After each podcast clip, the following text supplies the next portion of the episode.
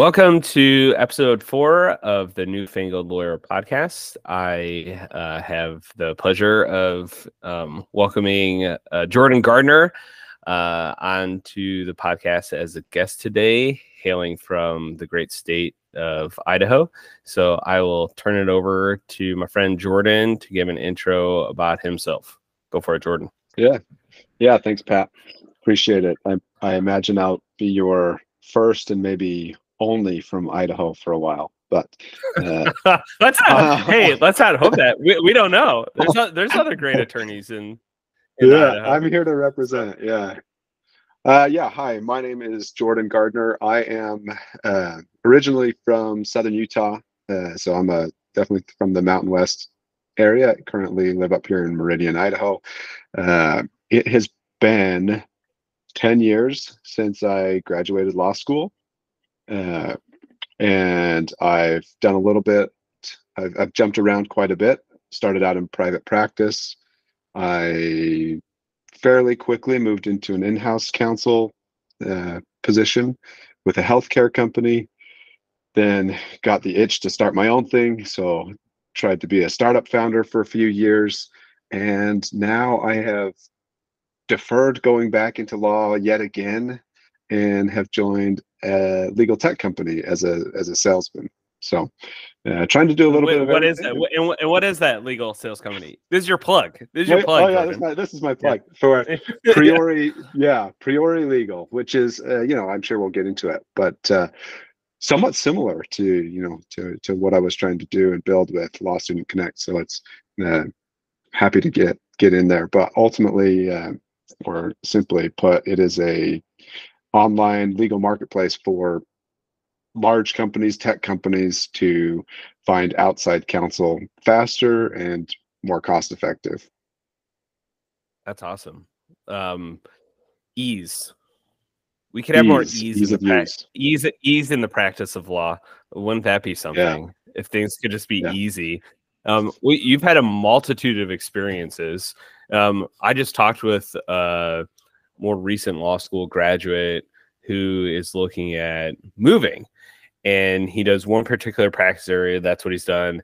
And he's like, hey, I'm moving to where you are, Minneapolis. And, hey, do you have any like insight or connections to this practice area? I was like, well, man, like, are you open to other practice areas? And he felt like he was like fixed. Like, this is what I do. This is what I know. But you've had a multitude of experiences, so you speak to kind of just like this. There's not a fixed identity or role of an attorney. Yeah, no, that's oh man, that's a deep conversation. I feel like that's sort of been the path I've been leading, the path of exploration, I guess, to figure that out, right? Because I went to law school thinking, I'm a financial planner. I'm going to be an estate planner. Like, and that's how I structured my education. And I came out of law school, started down that route. I'm like, this is super boring. this is super boring. I don't have to do this forever. Right. And so then I went in-house counsel and in healthcare, totally unrelated. Right. And I had a lot of fun doing that, but, then I transitioned, right, to do something startup founder, to do something that, hey, this is what I want to do for now. And I think as attorneys, we sort of, or there are a lot of things in place that either it's psychological, or maybe it's a function of, the cost and the debt load that you take on, that you feel sort of trapped to do one thing and to find your highest and best use. But it takes some mental gymnastics to try to get to the point to where you take a leap or start something new just because that's what you want to do right now. And that's where I want to, that's what I'm well, trying and, to do. And you, I'm going to focus on this is you said what you want to do right now. How did you figure that out? Because so many people in the legal profession, they put themselves so low on the totem pole. like in terms of what they decide to do or how they decide to do it? What drove you to be like, this is what Jordan wants to do, so Jordan's going to go do it? And remove all the other stigmas or fears or judgment or self-judgment that keep a lot of attorneys stuck in one place. Yeah, and there's definitely some other factors at play too, that have allowed me to sort of branch out. So I'd say I am not that person typically that's just going to jump into something without any sort of analysis of the risks involved, right?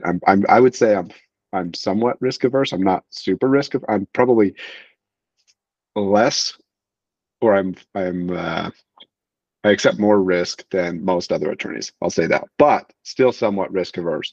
So when I made the first jump from private practice to the healthcare company, that was probably maybe the riskiest, because because I didn't have, that was leaving a potentially high paying. I was starting into year three and starting to really get a book of business going. And I took a big pay cut, but I just wasn't happy, right? So that was the factor. I just wasn't happy, and I wasn't having enough human interaction. It was not quite what I expected. Private practice wasn't quite what I expected. But then jumping in. And in what way? In what way? What did you expect? Yeah. And I mean, we all go to law school thinking, well, not we all, but I went to law school thinking, hey, I like people. I like to work with people. I want to be involved with people, right? I want to help people. Practice turns out to be like 10 hours at a computer by yourself most days. Not a lot of people, a lot of computer. It's it's a ton of computer. And that was even like, that was pre-pandemic, like well before the pandemic. So now, it's probably more than it was, right? Or it could be. So that was the major surprise. I always talk about private practice. What had surprised me most was it felt like I was just working in a library all day, and that's not what I wanted. So that was a pretty stark contrast, jumping into the in-house counsel position, where you're super involved with not only the legal team, but all the other teams that make up the business. And, you're just surrounded by people, and there's a ton of collaboration. And again, this is all pre-COVID. I don't know how that has changed in such a remote environment, but for the most part, I was surrounded with people all the time and loved it.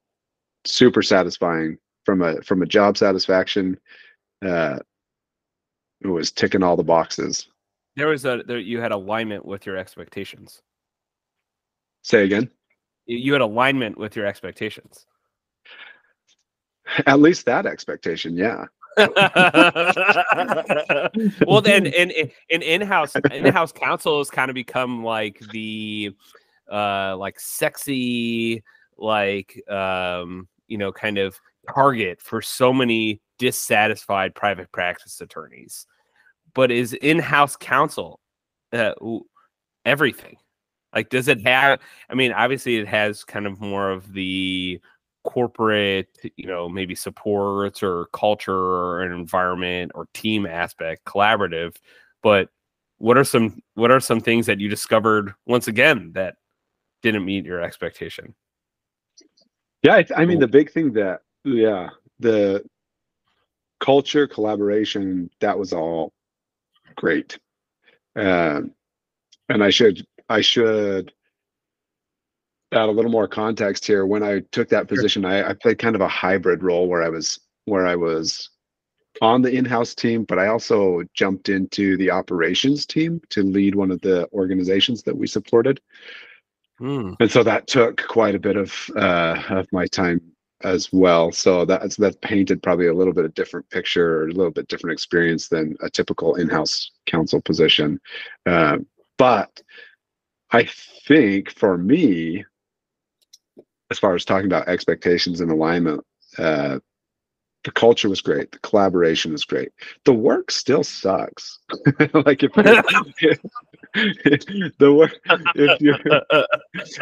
it becomes, maybe I've been surprised at the amount of contracts that there are to read. And this has been more insight gained in my current role supporting in-house counsel teams.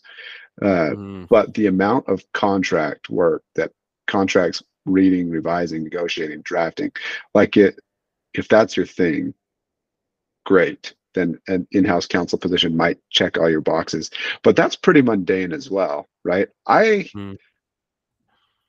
like to be in this position of,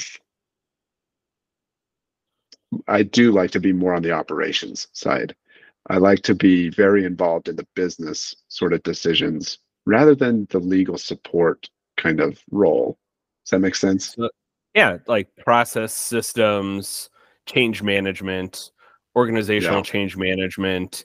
You know, how are you going to get the job done? More so than doing the job. And this is where I think a lot of attorneys get stuck, is that, quite frankly, I think the practice of law sometimes can be boring, right?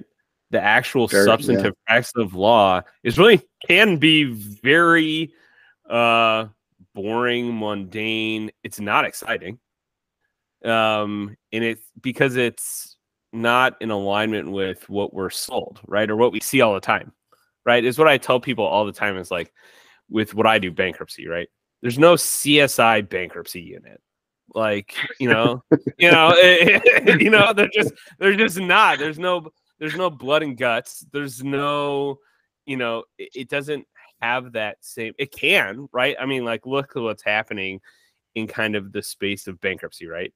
Right now, it's a strange time. We have all these cryptocurrency bankruptcies, the FTX bankruptcy. We have the big Purdue Pharma bankruptcy that has a lot of kind of societal implications. Johnson and Johnson, it can, I guess, it get exciting, but for most of us, right? Like us everyday attorneys, it typically doesn't rise to that level. And so it's like, what do you gravitate towards? And is it okay to admit that the law can be boring? And a lot of times is just this rote, hey, you're going to do this thing again and again and again and again. And why aren't we told that earlier? Why isn't that right? Like, why isn't that truth? Like that truth, like, not everything gets appealed to the Supreme Court. Or like less than 1% of you will ever go to the Supreme Court. or the appellate court, right? That's the most bizarre thing to me. Is that we spend our legal education learning about how to practice in front of appellate courts when that's going to apply to, like, I don't know what the percentage is really, but I dare say it's less than 1% of attorneys. Oh yeah, someone just asked me about brief writing. I'm like, I don't know. In 10 years, I've written maybe 5 briefs. Like not a lot, But you've brought up a couple things. One of them is like happiness and fulfillment.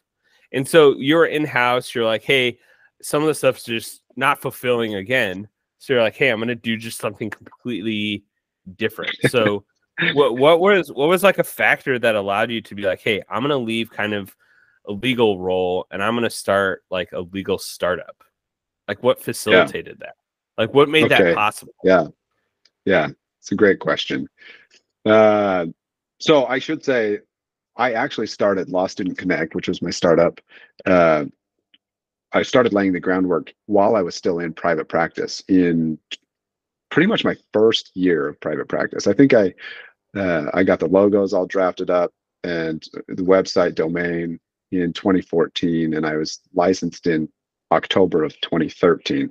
So pretty quickly realized, hey, there's some inefficiencies in the legal industry, but maybe there's an opportunity here. So I put it on the shelf when I, you know, I've always had a bit of an entrepreneurial itch, and I put it on the shelf. I put Law Student Connect on the shelf when I got the opportunity to go in-house counsel, because the in-house counsel position that I was taking was, it was more than just an in-house counsel support reading contracts all day. It was, hey, you're going to go out with your operations partner, who was my brother-in-law, who I loved to work with. He was the one that recruited me over. And they told him, hey, go find someone who's either an accountant or an attorney to play that sort of support function to the operations side. And you guys go find, evaluate, buy home care companies and build up this business line for us. So that's super sexy to me, right? So you had all the benefit and none of the risks, from a personal perspective. No, exactly, right. It gives you that entrepreneurial satisfaction on somebody else's dime, right? So why do you think they were focused on, hey, go partner with an attorney? Like what was, do you think, attractive about having an attorney with an attorney mindset in that role? Like, why did you think they thought that they needed that? Yeah. So, I mean, the founders of the company that we were working with were also attorneys. So there was probably some sort of internal bias there as well. But no way. But probably appreciating this sort of analytical. And I think what they probably wanted is sort of that risk aversion to put a check on the operations side. But again, my risk tolerance is fairly high, so that probably wasn't what they got out of me in the end. Sure. But yeah, that was a super, super satisfying job, and super attractive to be able to, like, I can think of, for my skills, my interests, my desires, that's about as good as it could get. The problem, though, the problem that drove me sort of away, this is a very, very long answer to your question, but the problem was, life is long, Jordan, and meandering. So well, this is the trait, though. This is the trait that my wife probably gets the most frustrated about with me, is that I can never just give a straight answer. I've always got to lay the groundwork. So I apologize. We're not trained to give a short, straight answer. That's how we get paid the big bucks. You gotta lay foundation, Jordan. Right? Yeah. Otherwise I might attack you or criticize you. Like, yeah, exactly. You don't understand my mindset. Yeah. You gotta give context, right? Yeah. So that's the context, is that Law Student Connect is now on the shelf. I'm out there doing I'm having a great time working with my brother-in-law, who again, loved working with. The challenge was, when you take that in-house counsel position, often you take quite a pay cut.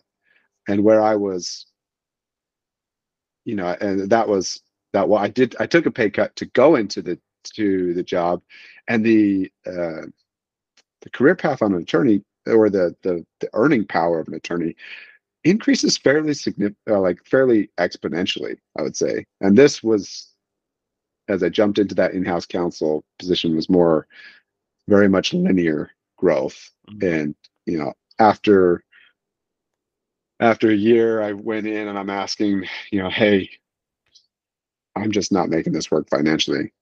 Can I get a raise? Like, if we gave you the raise you're asking for, you're going to be the highest paid attorney on this team. And I was the newest attorney on this team. So in that moment, I'm like, wait a minute. Maybe there was a bit of a disconnect on expectations, because there's no way I can make this work long term at this amount. Sure. You know, sure. It wasn't sustainable. It wasn't sustainable. It wasn't. It created this trade-off, fulfillment, happiness, but not the financial stability or security that you're looking for. And I think there's a lot of this in the legal profession, of these trade-offs, right? Yeah, that you're totally. And they create conflict, and you're like, but I'm so happy and fulfilled with what I'm doing, but it just doesn't make enough money. And the kind of the golden handcuffs or golden parachute or whatever, golden, you know, concrete shoes that are sold is, you know, but you can make so much money here and you're going to sacrifice this. So, okay. So you're looking at it, you're like, okay, what's my next move? What's my next play here? So actually, you know, what happened was that sort of that tension and that realization, and I stayed with that company for another 2 years. What happened though, was that my wife and I came back and we were saying, okay, well, we're going to do something on our own. And my wife started a business that ended up doing very well. And what is that? What business did she start? This is a huge. Okay. All right. Here's my caveat. You're like, how much time do we have? How much time do we have? She's gonna love this. I hope she listens to this, Jordan. Oh no! And just the whole time. Listen, she'll start and she'll be like, "Oh my gosh, I can't stand the way you tell the story." And she won't get this far into it. So yeah we're stuck there. So she started with a direct selling company, and I know everyone has their qualms about MLMs, direct selling company. Direct sales has been very good for my family. I will say that. She's done very well, primarily online makeup sales. And that I mean, within a year, she was making more than I was bringing home. And it continued that way for a few years, to the point where, like, hey, you know, we're getting pretty comfortable to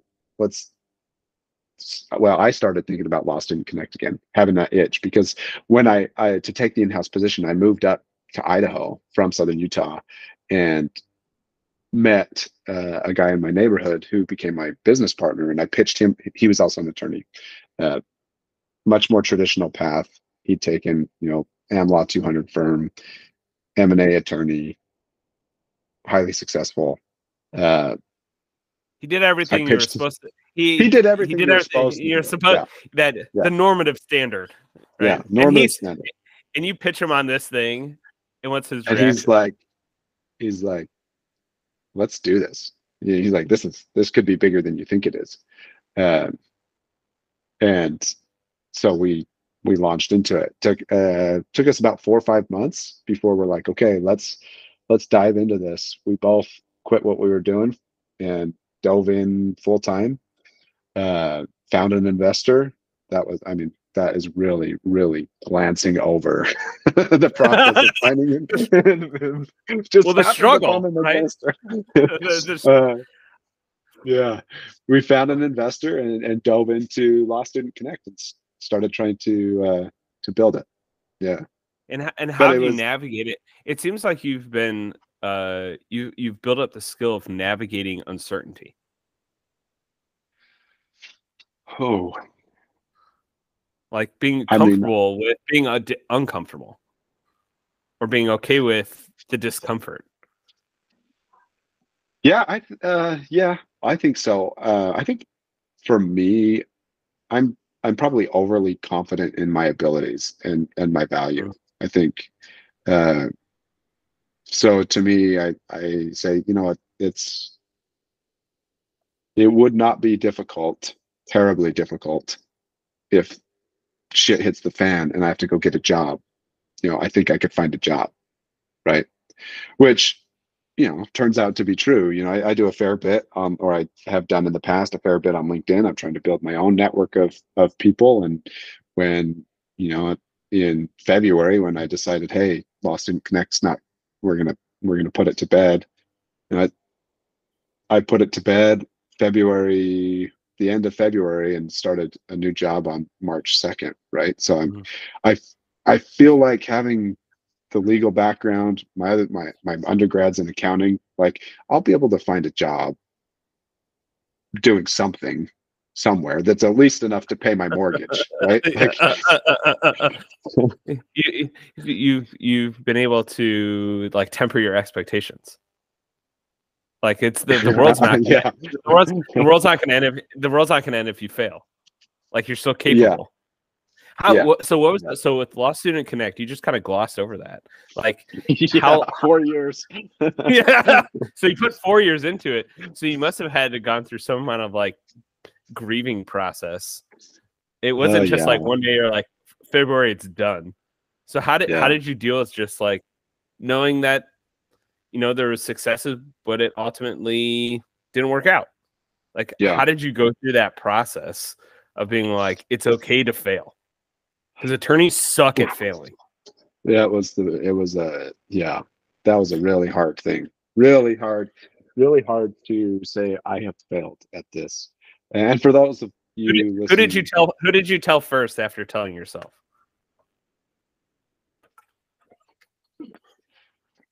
I think I probably told my wife first before I told myself. Yeah. Right. Yeah. And my business partner. Well, you know, this is my business partner who, you know, we were in different places financially, right? And like again, my wife was bringing in pretty good income from what she was doing, and so I was able to last a lot longer in the day to day without taking a salary from Law Student Connect. So he had jumped back into work, you know, within probably a year, and had to go back, bring a salary back in to support his family. And that's, you know, I had the luxury of being able to hang on a little for quite a bit longer. But his insight, you know, he became quite a good advisor, right? At the end, when I'm talking, and maybe this is January of this year, he's like, look, if you need someone to tell you it's time to put this to bed, I'll tell you now it's time to put this to bed. So I think other people told me before I told myself. You like waited to almost give yourself the permission to let go until other people were like telling you like, Jordan, it's time to let go. Like, it's okay to let go. Like, this thing is dying. Let it die. Like, it's on life support. Yeah. Let it go. Yeah. Yeah. And that's been a really hard thing for me because it's, you know, still to this day, do I think it's a great idea? Yeah, I still do. Do I think it will work for someone eventually? Probably. Someone will come along and do it better and make it work. Absolutely. So that's hard. That's a hard realization, right? But for me and my family, I think the decision point for me was like, you need to start contributing to your family again. Like this is, it's been too long. So it's sort of, again, it's these trade-offs, right? It's, hey, I want to build this dream, but I have a responsibility to myself and my family to contribute. And this is not, we've given it a good effort. Probably much longer than we should have, and but now you need to go out and find a way to contribute in a different way. Sure, you had to read it, you know, be flexible. Yeah, you know, flexibility. And adapt. Yeah, that's. It may sound like it. That's not.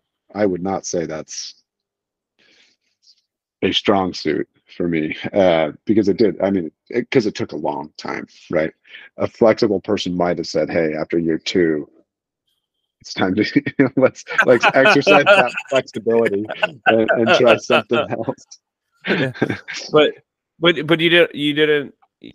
I'd imagine though you are optimistic. Probably over. Yeah. Oh, you're like overly idealistic. Yeah, maybe a dreamer. Talk about that. The dreamer attorney.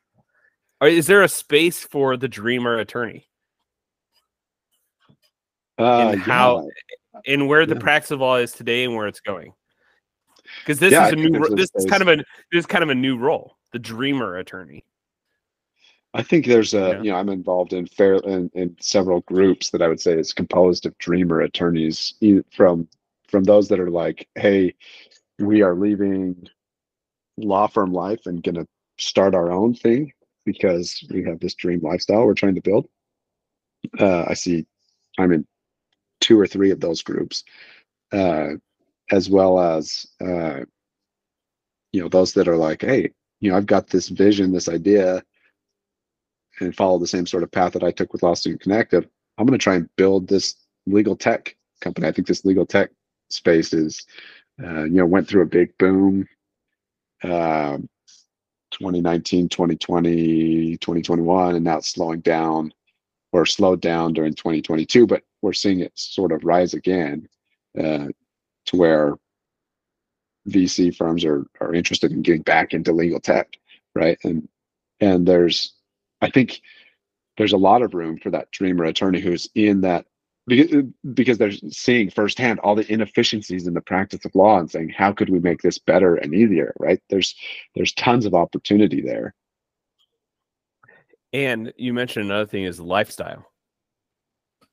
I love this. The lifestyle lawyer, where it where your whole practice is designed around the lifestyle you want to live. I love the, what is it? The SMB law group. Yeah. Eric. Exactly. However you say his last name, I can't even say it. It's a Pacific. It's one of those things that I'm going to mess it up, but yeah. The idea that you can be, kind of successful in a new way, right? Yeah, redefine success. Yeah, for sure. You know, and it's the life you want to live. It's the lifestyle you want to have. Hey, if you want to practice law from a beach 50% out of the year, why not? I mean, it's, you know, this whole idea that you could even have a successful law practice, right? Without even going not fully non-traditional. You can have a successful law practice right now that leverages technology, that's promoting just a lifestyle for the attorney, right? Like, I'm the attorney who practices yoga regularly. Like, that's, for some people, is now how they're getting clients. Like, people are gravitating and choosing that attorney, not even necessarily for the fact of their actual legal expertise, but for who they are, their vibe, right? Their aura, their personal values, right? Like how they're living their life outside of the practice of law. And so, you know, this is really fascinating to me. This kind of new way, right? I think there's this new wave of kind of professionalism, right? And how you show up, and who you are, right? And so what have you discovered is, like, outside of this identity of being an attorney, like, what else do you identify as? Like, you live in the Boise area. Like, are you like, I'm an outdoorsman. I'm going to go into the foothills. I'm going to go catch rattlesnakes. What is, what else do you identify as? I've always identified as an outdoorsman. And I love camping. I love fishing. I love hunting. I love that. I've not done much of it. Like, I've not allowed myself to do much of it. Right now, I identify as a gardener. like your last name, Gardner, or like you actually are gardening? Like, like I garden a lot. Dude, I mean, that's so appropriate. Your last name's Gardner. You're Gardner the gardener. You know, you know what's really funny is that really resonates with me. I told my wife in the spring, I was like, I never knew how much I'd really enjoy just doing, like, simple yard work. Oh, yeah. Like, how therapeutic it is to go, like, trim a bush or, like, pick up sticks in the yard. It's fascinating. My parents, both, my mom went to undergrad and got a degree in horticulture. My dad got a degree in forestry and was actually a forest ranger in northern Idaho. So in a different life, Jordan, I would have ended up being also an Idahoan. But it's like how you can have an appreciation for just even these simple things. Like yeah. I love that. So what's your favorite thing about gardening? Well, I've got to jump in here because when I was in my February job search, I'm taking these sort of job, what's it called? I don't know, these job assessment tests. Like, where do your skills and your passions line up? Number one is like forest ranger. So I appreciate it. Dude, there's something about forest ranger. What he did is it was him and a guy up in northern Idaho. They lived in a cabin, and their job, so figure this before like satellites or any of this really was a thing, they would go out and had like a map, and they would go out and like measure like how many trees there were in this area, how big around were the trees, how many trees were there, right? They like surveyed that area. And isn't that, there's something like being an attorney, sometimes like I will see the person who's just like mowing the side of the highway. I'm like, God, that looks nice. Yeah, man, there's something. Depending on the weather. Right? Oh yeah, I'm in Minnesota, so no. Luckily, no one's mowing when it's blizzarding out, but or I guess by you when it's very hot.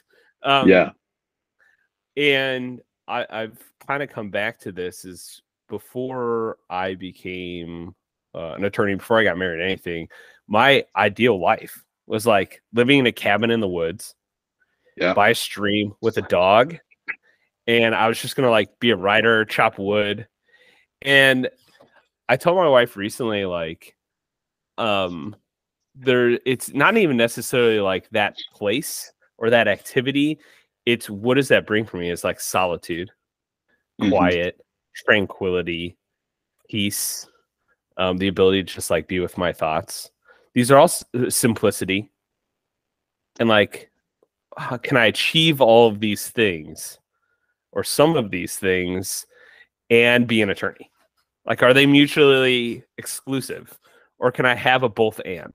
Like, can I be both a very good attorney and a peaceful person and live a peaceful life and just garden? Totally.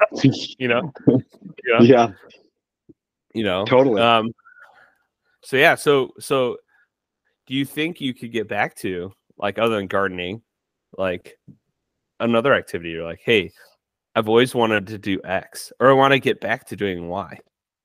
Yeah. And just start. I kind of took that leap. I've always wanted to do martial arts, some form of martial arts.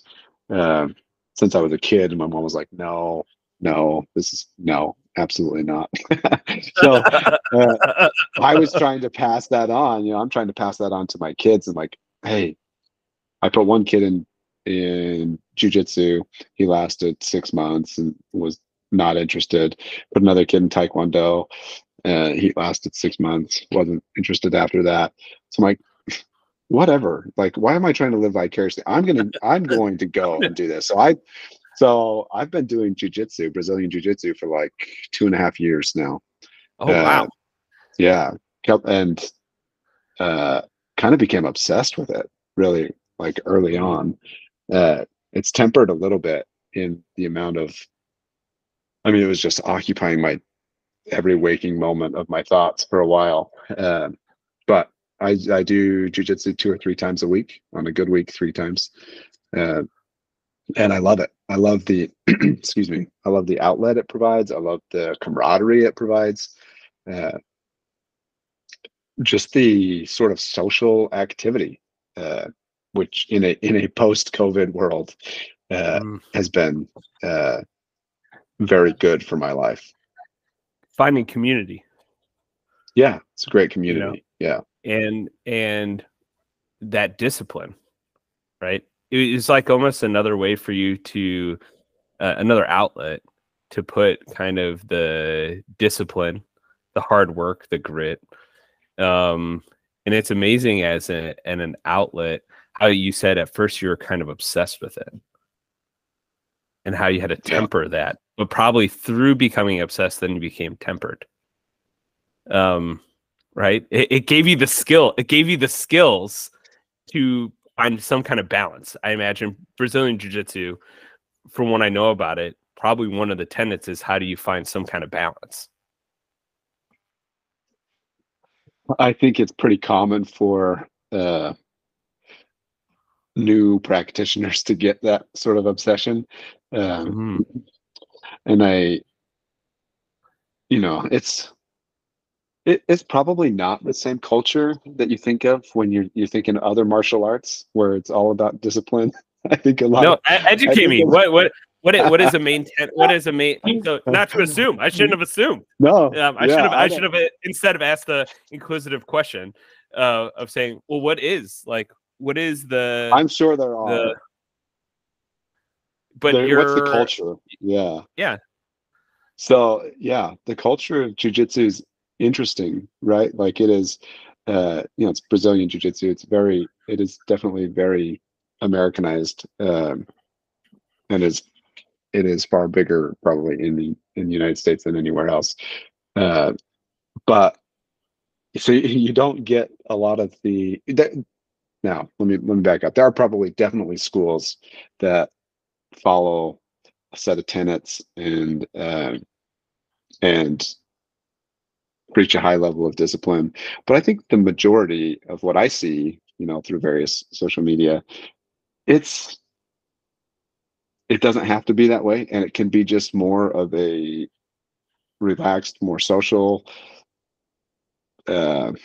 It's more about the human connection than achieving something. Like it's about, you know, it's for a lot levels. It's more about just you're going to do it with other people. And it primarily, you know, it is pretty male dominated. So it ends up being a way for a group of guys to get together and just like work out a bunch of aggression, which is good. You got to work out that aggression. I mean, well, how much aggression is pent up and self-directed, right? Yeah. You internalize it all. And particularly for, you know, male attorneys in their 30s, like, you know, we're dads, we're husbands, to have like a social outlet. It's hard to find. It's hard to even find the energy to do it. And we create all these barriers, right, of why you can't. And Jordan, you've somehow like unlocked this, like, well, I'm just gonna go do it. Like it just over the last decade, you've just like, well, I'm gonna go do these things. So if you're talking to other attorneys that feel stuck, like you're not doing like crazy things, right? Like you still have like some amount of like guardrails, right? You've just kind of expanded the guardrails, or maybe change out the guardrails, or gone to a different lane, you know. But what would you tell an attorney who's like, hey, I feel stuck? How do I get unstuck, Jordan, to like go do the things that I want to go do? Because you've done it. You've done it multiple times, regardless if you want to acknowledge it or not. I'm telling you, you've done it. Well, I don't want to dive in too much to religion or spirituality, but it's been the last 5 years, right, of like a mind shift in saying, in acknowledging the unknown and saying, hey, I don't know if this is the only chance I get to do things I want to do. And if it is, I don't want to bill 2,000 hours behind a desk every year and not experience some of these other aspects of life, right? I want to have a very human experience with whatever chance I have to have it, right? So I'm finding, and that doesn't have to, that could sound like, oh man, you could take that and go really far off without any guardrails. But for me, that's, hey, I want to walk barefoot in my garden every morning with a cup of coffee, right? I want to go, and twice a week, I'm going to wake up at 5 a.m. and go try and choke out some other guys, and hopefully they don't choke me out, right? But you're alive. But you're alive. You're alive in those. Oh, right? You are never more alive than when you're struggling for life. Right there. Right there. That's it. That's the moment. It's when you see those moments of in Jordan, this has been kind of a theme, right? In these conversations I've been having is, you know, when you kind of are faced with your own kind of boundaries, it makes you feel limitless. Like when you are like, hey, I've got this one opportunity. I am immortal. I'm but a mere man. It opens you up. It's kind of like even in creativity, right? With the more limitations, the more creativity, right? It's not a limiting factor. It's really an expanding factor. And so it's, you know, how in kind of your day-to-day life as an attorney, you can see yourself as having more options. And like, hey, if you want to go walk through your grass and drink a cup of coffee, like, you'll be okay. Like, right? Like, that doesn't mean that somehow you don't take like your career seriously. Like, right. If anything, you're giving yourself the opportunity to take your career more seriously or other things you value, right?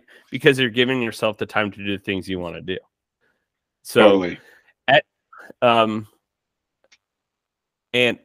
it's okay. You kind of hedge there, saying like, I don't want to get spiritual, but that's what all this is, right?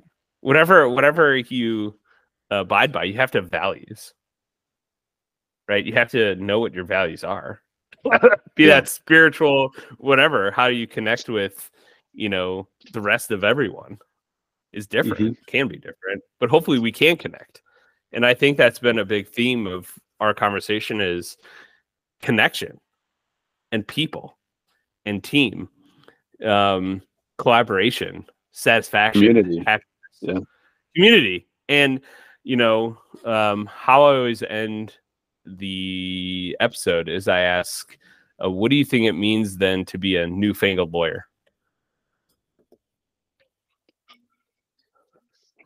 I would say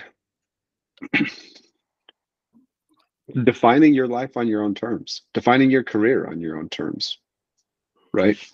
And that might be, you know, the solo lifestyle attorney that we talked about a little bit. That might be, for me, it's I'm in a work from home sales role that allows me to be super flexible with,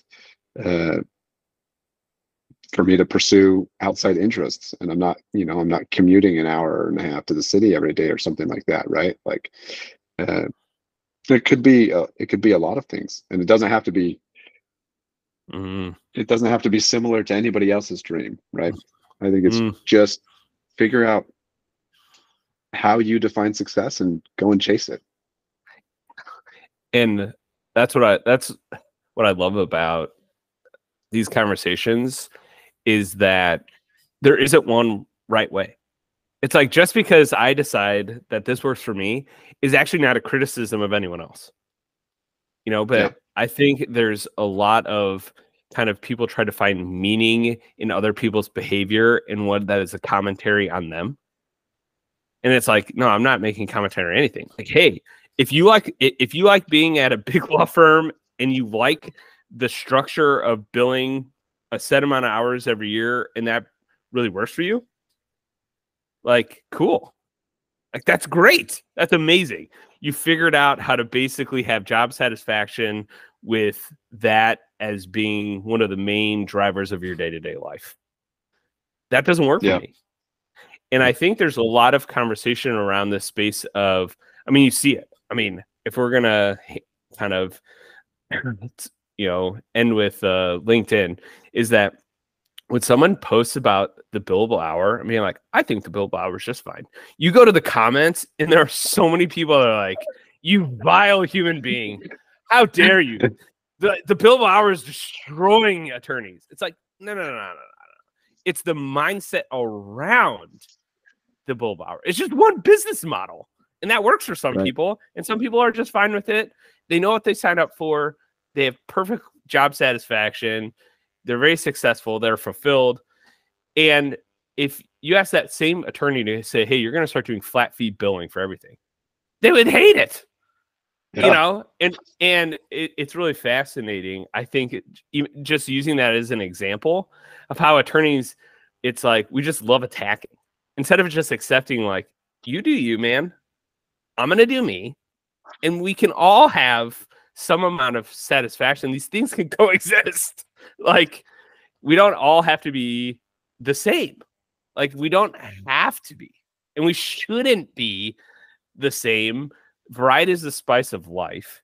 And going forward, it's like, to be able to deliver legal services, we're going to have more variety, because clients are going to have more variety, right? In terms of what they want to pay for. But that's a conversation for a different day, Jordan. Yeah. I think we summed it up. You do you. That's it. You do you. That's the shortest thing we've said in the whole hour, basically, we've been together. But my joy, thank you so much for agreeing to be on. For anyone who's made it to the end, please follow or like or leave a review. And we hope that you have found some nugget in our conversation that resonates with you, that can help you forward on your path. So thank you so much, Jordan. I appreciate it, man. Yeah, it was awesome. Appreciate it.